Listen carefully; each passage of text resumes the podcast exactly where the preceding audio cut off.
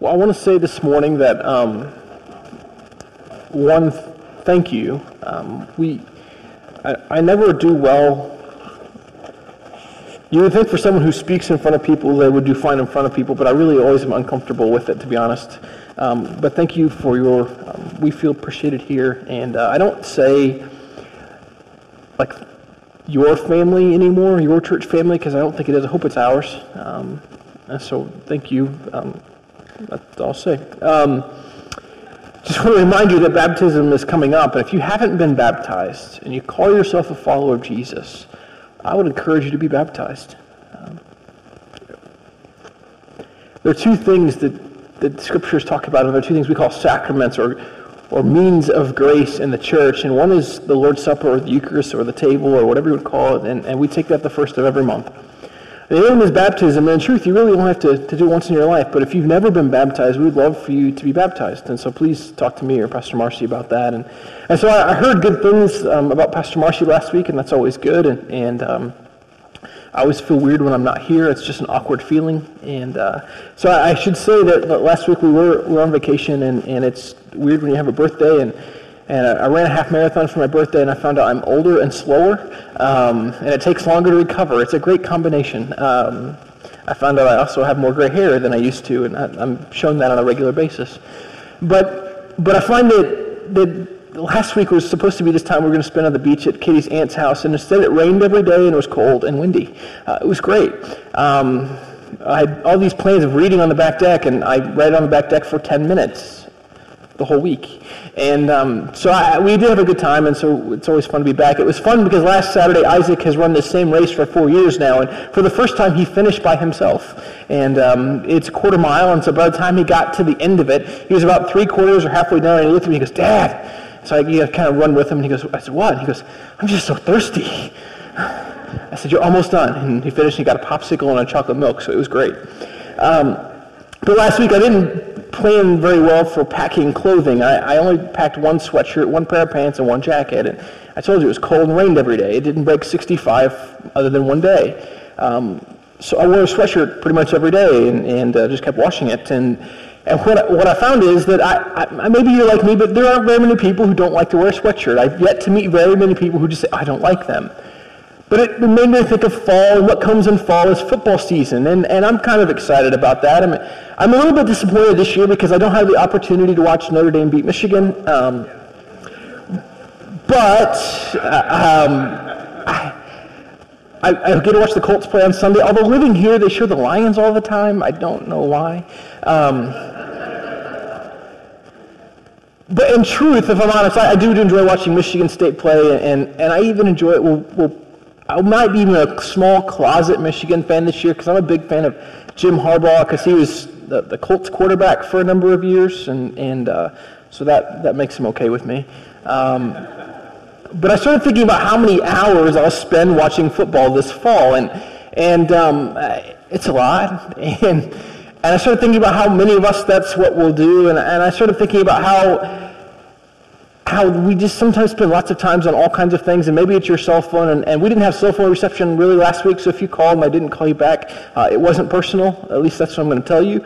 And um, but I, but I began to ask these kind of questions of myself and, and these kind of things, uh, and I don't. I ask them somewhat jokingly, but but there's a little bit of seriousness to them. Is this is my family more shaped by football than faith, or faith over football? Um, and you can substitute really anything you want for football. It's just an easy one because I'm, I'm kind of looking forward to the football season. But, but I began thinking about the fact that I, am convinced that we shape our families um, with some type of worldview. And for the most part, moms and dads and sometimes grandparents shape that worldview of our children. And, and that really is one of the things that we always are doing. We, we determine what is the most important thing. And so the question is this what stories shape your family? What stories shape your family? What stories shape my family? What stories shape our family together? And that really is kind of the, the question that's driving the whole series we've been, we've been looking at. You know, for two weeks we looked at marriage. For, for a week we looked at parenting. And last week you talked about life together. And today we talk about parenting. And next week life together. But what I find is all throughout the scriptures that God desired for his people to be shaped by a story. And the story was to be about him, about following him, about being his people. But so often we found that, that we read the scriptures and we see that they were shaped by other things. And so this morning, as we read from Joshua chapter 24, uh, the first 15 verses, um, Joshua is really trying to address this. He's bringing together a group of people saying, listen, what is the story that shapes us? What are we defined by? And so this is really what Joshua says in chapter 24, uh, the first 15 verses. I'll invite you to stand with me this morning as I read. Joshua 24, verse 1 says this. Then Joshua assembled all the tribes of Israel at Shechem.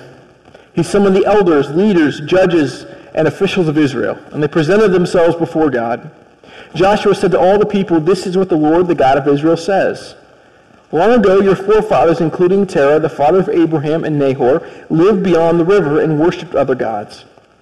But I took your father Abraham from the land beyond the river and led him throughout Canaan and gave him many descendants. I gave him Isaac, and to Isaac I gave Jacob and Esau. I assigned the hill country of Seir to Esau, but Jacob and his sons went down to Egypt. Then I sent Moses and Aaron, and I afflicted the Egyptians by what I did there. And I brought you out, when I brought your fathers out of Egypt, you came to the sea, and the Egyptians pursued them with chariots and horsemen as far as the Red Sea. But they cried to the Lord for help, and he put darkness between you and the Egyptians. He brought the sea over them and covered them. You saw with your own eyes what I did to the Egyptians. Then you lived in the desert for a long time. I brought you to the land of the Amorites who lived east of the Jordan. They fought against you, but I gave them into your hands. I destroyed them from before you, and you took possession of their land. When Balak, son of Zippor, the king of Moab, prepared to fight against Israel, he sent for Balaam, son of Beor, to put a curse on you. But I would not listen to Balaam, so he blessed you again and again, and I delivered you out of his hand. Then you crossed the Jordan and came to Jericho. The citizens of Jericho fought against you, as did also the Amorites Perizzites, Canaanites, Hittites, Girgashites, Hivites, and Jebusites. But I gave them into your hand. I sent the hornet ahead of you, which drove them out before you, also the two Amorite kings. You did not do it with your own sword and bow, so I gave you a land on which you did not toil, and cities you did not build, and you live in them, and you eat from the vineyards and olive groves that you did not plant. Now fear the Lord and serve him with all faithfulness. Throw away the gods your forefathers worshipped beyond the river and in Egypt, and serve the Lord. But if serving the Lord seems undesirable to you, then choose for yourselves this day whom you will serve, whether the gods your forefathers served beyond the river, or the gods of the Amorites in whose land you are living. But as for me and my household, we will serve the Lord. The word of the Lord. You may be seated. You know, I, I read this text and I have this picture in my head of Joshua bringing together the tribes of Israel. They've been wandering in the desert and they're entering into these lands which are not their own, and yet they have been shaped by some competing stories. So Joshua begins this speech to them with these words saying they're from God, but then he begins to tell a story that was familiar to them even if they didn't think about it all the time. He tells the story of Abraham. This man, Abraham, and his wife Sarah, who were two old people. There's no other way to put it. They were old. And, and God says, I'm going to make you a great nation, and you're going to be more numerous than the sand on the seashore. And Abraham and Sarah thinking, but we're really old. How are you going to do that? And God, because he is God and because he's faithful in ways that don't always make sense to us, he blesses them with a son. So Abraham has Isaac. Isaac has Jacob. And so God has done what no, only he could do. He gives a son to an old barren couple. And then Jacob has Joseph. And the reason Joseph, I don't think, is talked about as, the forefathers of Israel, and you may not like this or agree with me, and I don't really care, um, because I'm probably right on this. But the reason Joseph isn't talked real highly of among those people is, is this, is that in the middle of the story, Joseph finds himself in Egypt. And you've heard the story, sold into slavery by his brothers.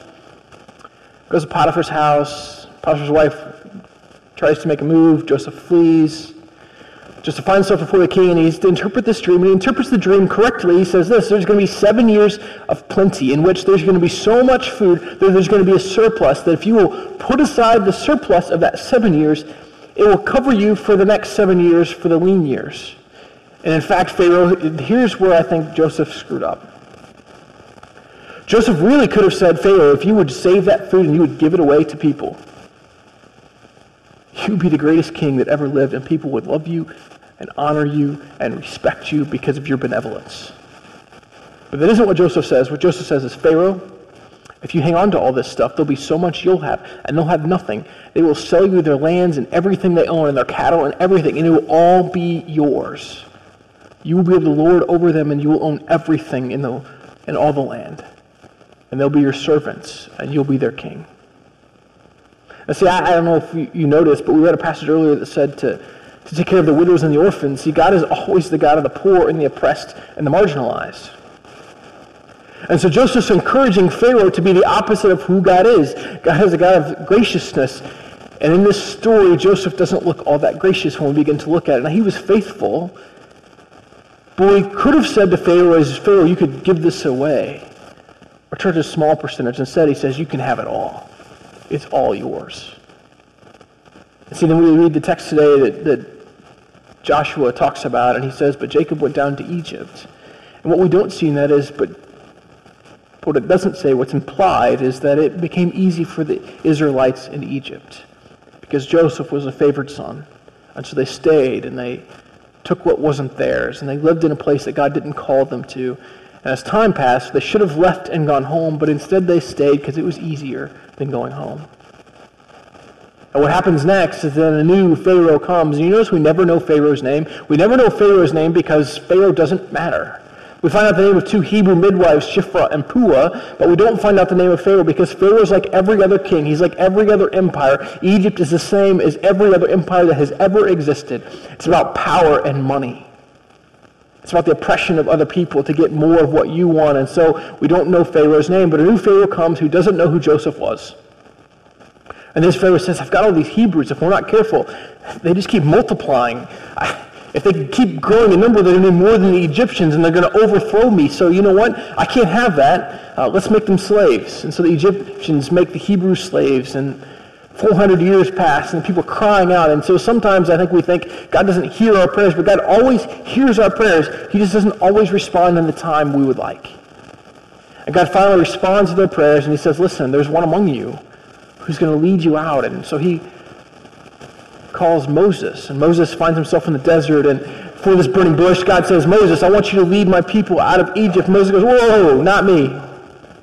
And God says to Moses, do you think it was an accident do you think it was by happenstance that you were put in a basket, that you were found by Pharaoh's daughter, that you were raised in Pharaoh's household? Do you think it was an accident that that happened? I've called you. I prepared you for this. This is what I want for you. I want you to lead my people. And he says, oh, not me. I, am a bad speaker. You know, I can't speak in public. I, you need someone else. And, and I'm sure God's thinking, yeah, because you didn't take those rhetoric classes that they would make all the, the rich kingly family take. You're lying to me, but whatever. Fine, you can have your, your brother Aaron. He can come speak for you. And Moses gives other excuses, and God keeps showing him. And eventually Moses agrees and finds himself before Pharaoh and says, let my people go. And Pharaoh says, no, uh, not going to happen. Your people are a source of economic wealth to me. They're not going anywhere. It's not going to happen. And Moses says, listen, I don't think you understand. There's only one God, and it's not you. And Pharaoh goes, I don't think you understand. I'm God. There is no other God. Well, there are lots of gods, and they're not here. I am. And Moses says, okay, well, this isn't going to go well for you. Pharaoh says, let's see. So we see eventually what happens. You know, we hear the stories of the plagues. And eventually God's people, Moses comes before and he leads his people, God's people, out into the desert, away from the Egyptians, out of oppression, out of slavery. They go out of Egypt. The problem for them is as they go into the desert, they go out of Egypt, Egypt never really left them. We see it not too long after when they're grumbling and saying, oh, we should have stayed in Egypt as slaves. We're so hungry. And God says, okay, well, I'll tell you, I'll provide you food. I'll give you what's called manna. This sweet bread will come down, and every morning you pick it up, but take just enough for the day, because the next day I'll provide you more. And the people, because they lived in a place where you tried to hoard and you tried to build up storehouses, that's what Pharaoh did. Try to hoard it so it's spoiled if they saved it for the next day. And, and then God says, you know what, in, in fact, on the sixth day is the only day you can take extra, but you take just enough for the next day. Because if you take enough for that day, then on the seventh day, I want you to rest. And so the truth is, for all of us, we need to find rest in our lives. And maybe for you, rest isn't Sunday. Maybe it's not Saturday.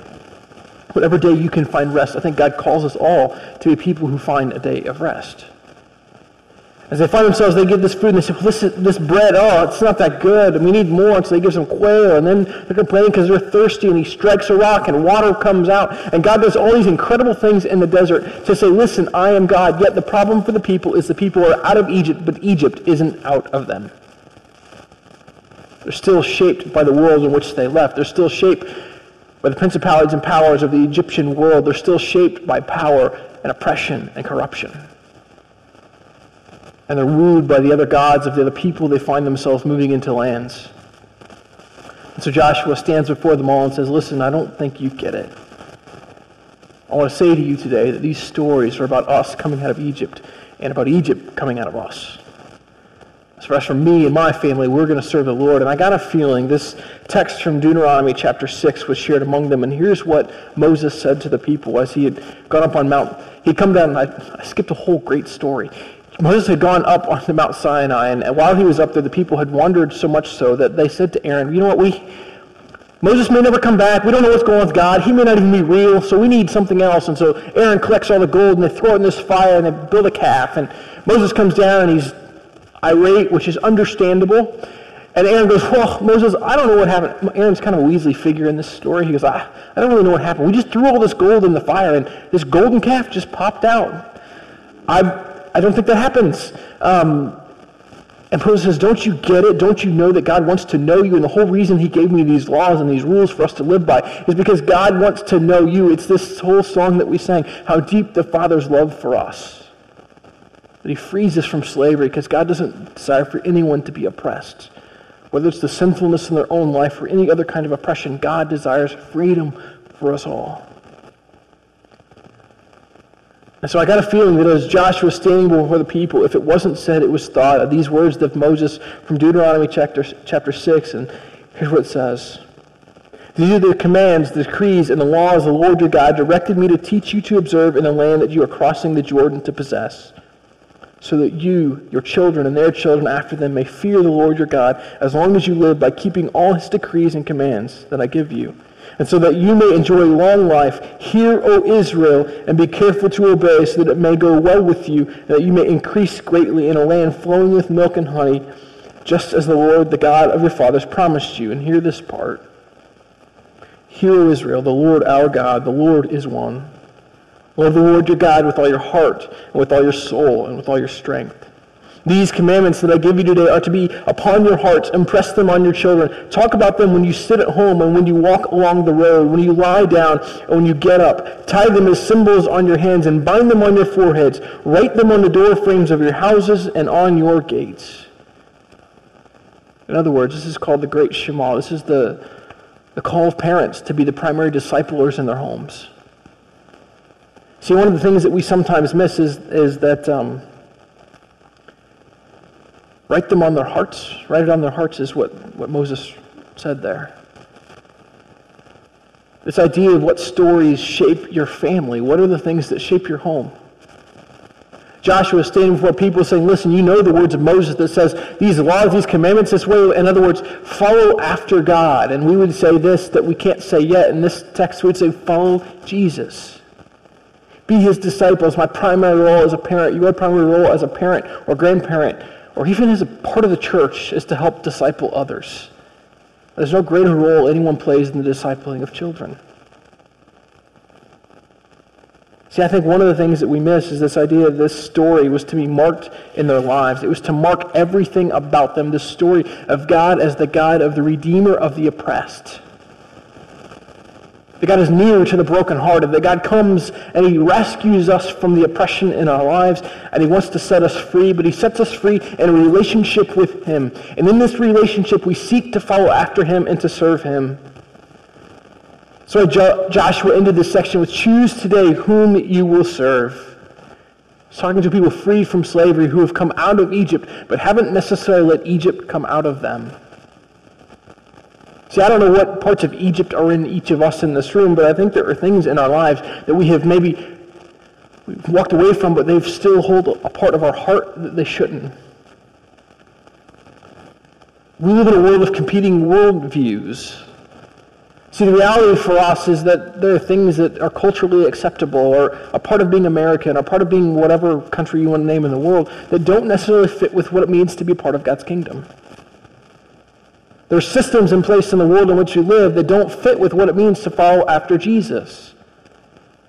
So I don't know what the worldview is that shapes your family. I don't know if your worldview of your family is shaped around economics or finances in some way. I don't know if your family is shaped around education and that's the primary thing in your family. I don't know if it's centered around politics at the dinner table. And I'll say this about politics. This is a side note. Um, I'll, I'll say over the next year, you'll probably hear this several times, that if Christians spent as much time trying to be better disciples of Jesus and trying to know him more and help their neighbors to know him more, as they did talking about politics and who to vote for, that they would radically transform the world and politics wouldn't matter. I'm going to say that again because that's really, really good. That if those who call themselves followers of Jesus spent as much time following Jesus as they do talking about politics, that they radically transform their own lives and the lives of others they come to know, and the world would be so radically transformed that politics would not matter. It's about your worldview. It's about what's central to your life. It's about this idea of what is it that's primary in your home and your family. And so I, I, talked about football earlier, and so I'm going to pick on those of us who are football fans for just a moment. Don't worry, I'll pick on some other people too. But I just did some rough math this morning as I was thinking about this. And so I, am a big fan of one college football team and, and really, really one professional team. And so if I was able to watch every game that they play, 12 college games, I'm not including bowl games or playoffs in the NFL. That's 12 college games and 16 NFL games. That turns out to be roughly 84 hours of college football in the fall. And that's probably low for most people that are actual college football or football fans in general. So I thought, well, some of you go, I don't watch football, so that takes me off the list. Don't worry, I'm not done. If you watch a television show and you watch a season, most seasons are 22 episodes long. And so let's say you don't watch any commercials, you only watch the 44 minutes of the show. Um, you would spend in one television season 16.13 hours watching that one show. And let's be honest, most people don't watch just one show. In fact, the average American watches 34 hours of television per week. And that's the low number I found. You can Google all this stuff later and check and see if I'm right or not. But that's just watching TV. I could throw in all kinds of activities. I could throw in shopping. Some of you spend hours at a mall. If you have a smartphone, this one's depressing for some of you. Um, the average person with a smartphone spends two hours and 57 minutes a day on their phone. Some of you have been on your phones most of the time we've been in the service. Two hours and 57 minutes a day.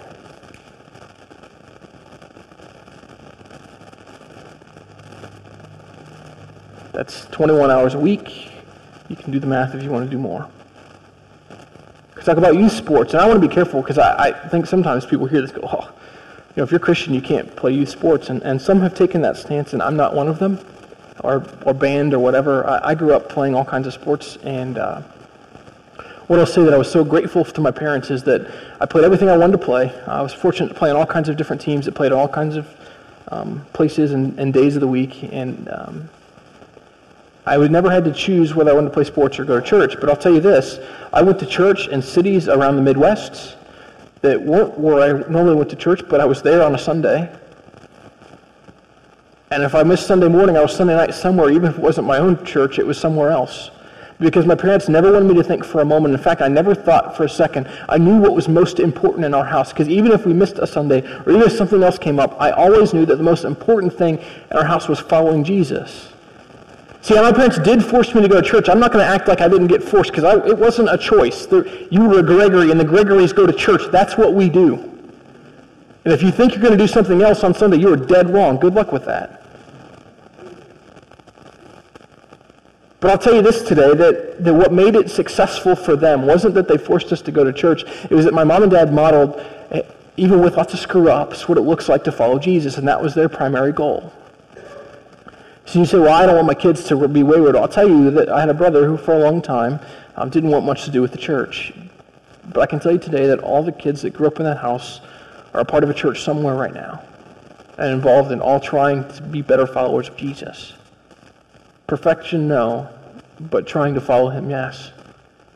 See, I'm convinced that the reason kids don't want to go to church when they grow up isn't because they were forced to go. It's because that they saw two different things. I saw the mom and dad who went to church on Sunday and the mom and dad who act differently everywhere else.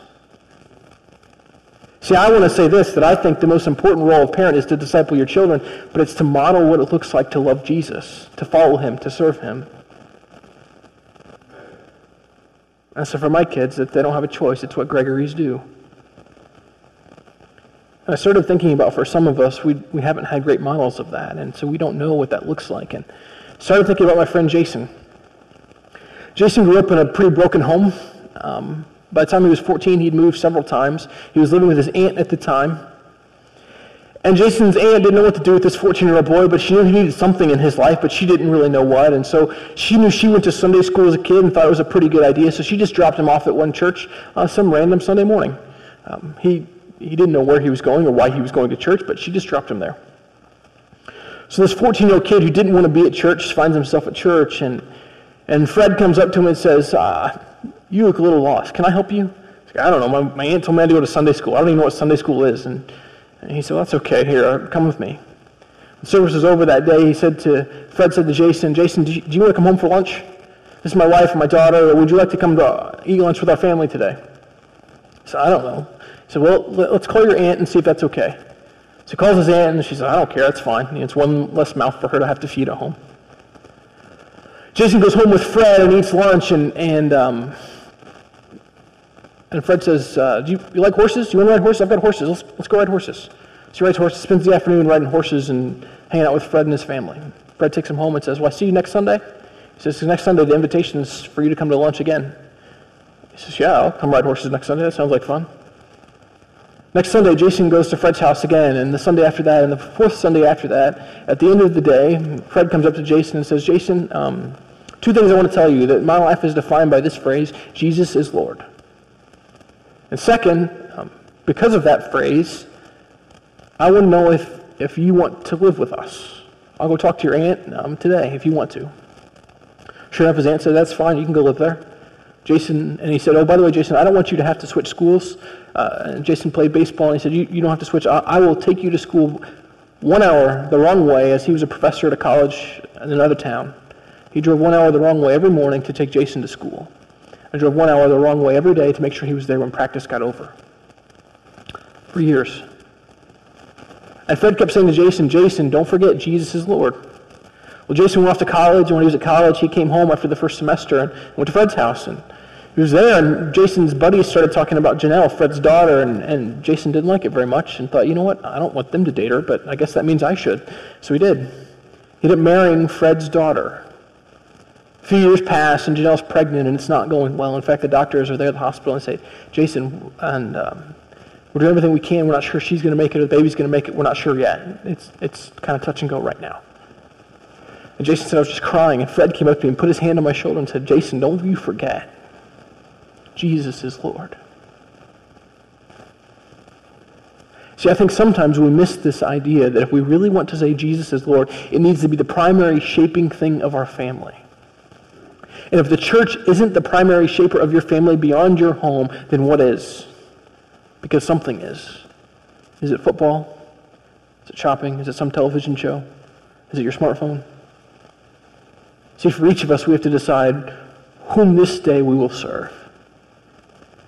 Whether we'll serve all the other gods, whether we'll be the people that Egypt hasn't come out of us, but we've come out of Egypt, or we'll be the people who say, This day, this day I will serve the Lord.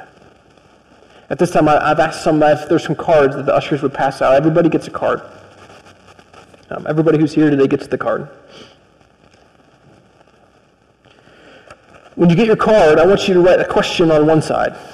Um, right at the top, because you may write underneath it. Um, give you a couple seconds to get the cards.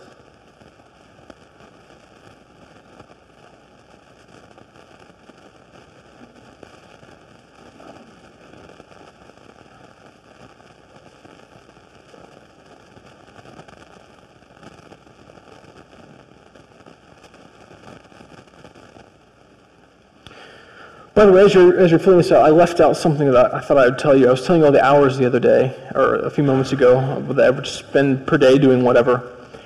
The average person who's a church goer attends church one and a half times per month.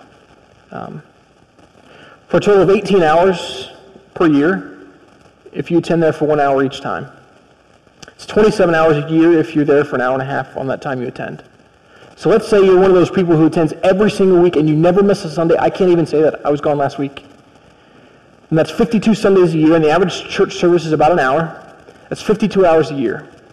Most people watch more football in the fall than they do attend church or participate in some kind of religious activity. So this is why I ask you the question, what shapes you? What shapes our families? What is the primary shaper of our family? It's why I ask the question, if it isn't the church, then what is it? Because I can tell you this, if the church or God only has 52 hours of your life per year, that you're not going to be shaped by him.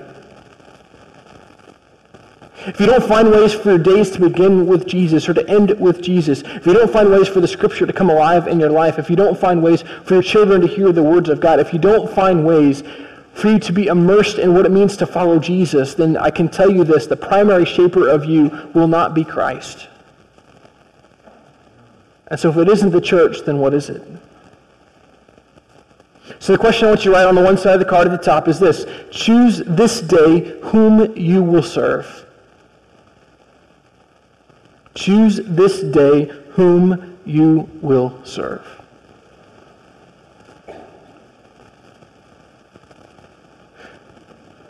I don't know the answer to that question for you.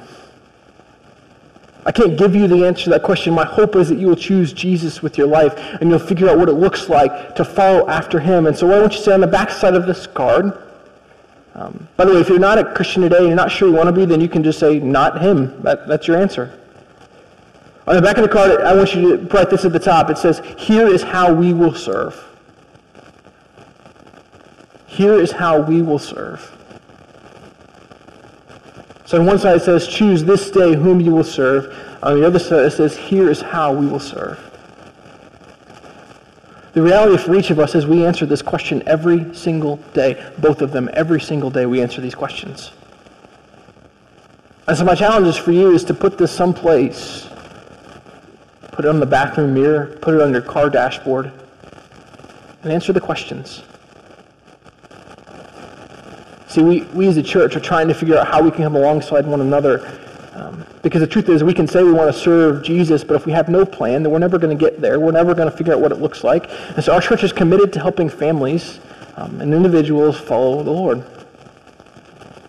We're committed to figuring out what it looks like together for us to know Jesus, what it looks like for us together to say, we want my, I want the response from my family to, to say, as for me and my household, we will serve the Lord. That's our goal is for you to be able to say that in your homes. And we want to help come alongside and help you do that because the primary role of parents is to disciple their children. It isn't the church's job. And we do it together, but it is the primary role of moms and dads. Church influences that. The church comes alongside. We work together. It isn't, it isn't that you're left alone to figure out what that looks like. That's why this fall, some of you are already involved in, in some kind of community group, but we're going to relaunch community groups again in the fall, and Denise will be talking more about that in days to come. And it's why we, we want to work hard at trying to help you know what it looks like to follow Jesus, because we want so desperately for your kids and for mine, for our kids together to follow Jesus with their lives. And so, as mothers and fathers and grandparents, it's our role to say, As for me and my house, we'll serve the Lord. And by the way, by the way, the reason the question is choose this day whom you will serve is because we can't go back. We can't go back and say, I wish I had served the Lord yesterday. We can't say, I wish I could go back to when my kids were little. We can't say, I wish I could go back to when we first got married. We can't say, I wish I could go back. But what I can say is from this day forward, I'll choose to serve the Lord. So Joshua, as he gathered everybody together, he said this, Choose this day whom you will serve. But as for me and my household, we will serve the Lord. Father, we help us in these moments?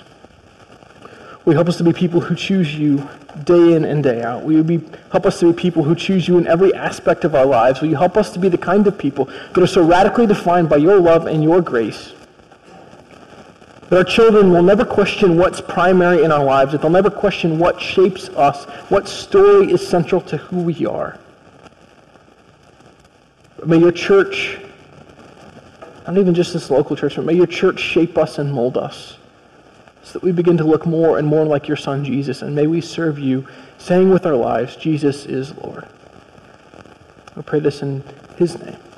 Amen. Would you stand as we sing together?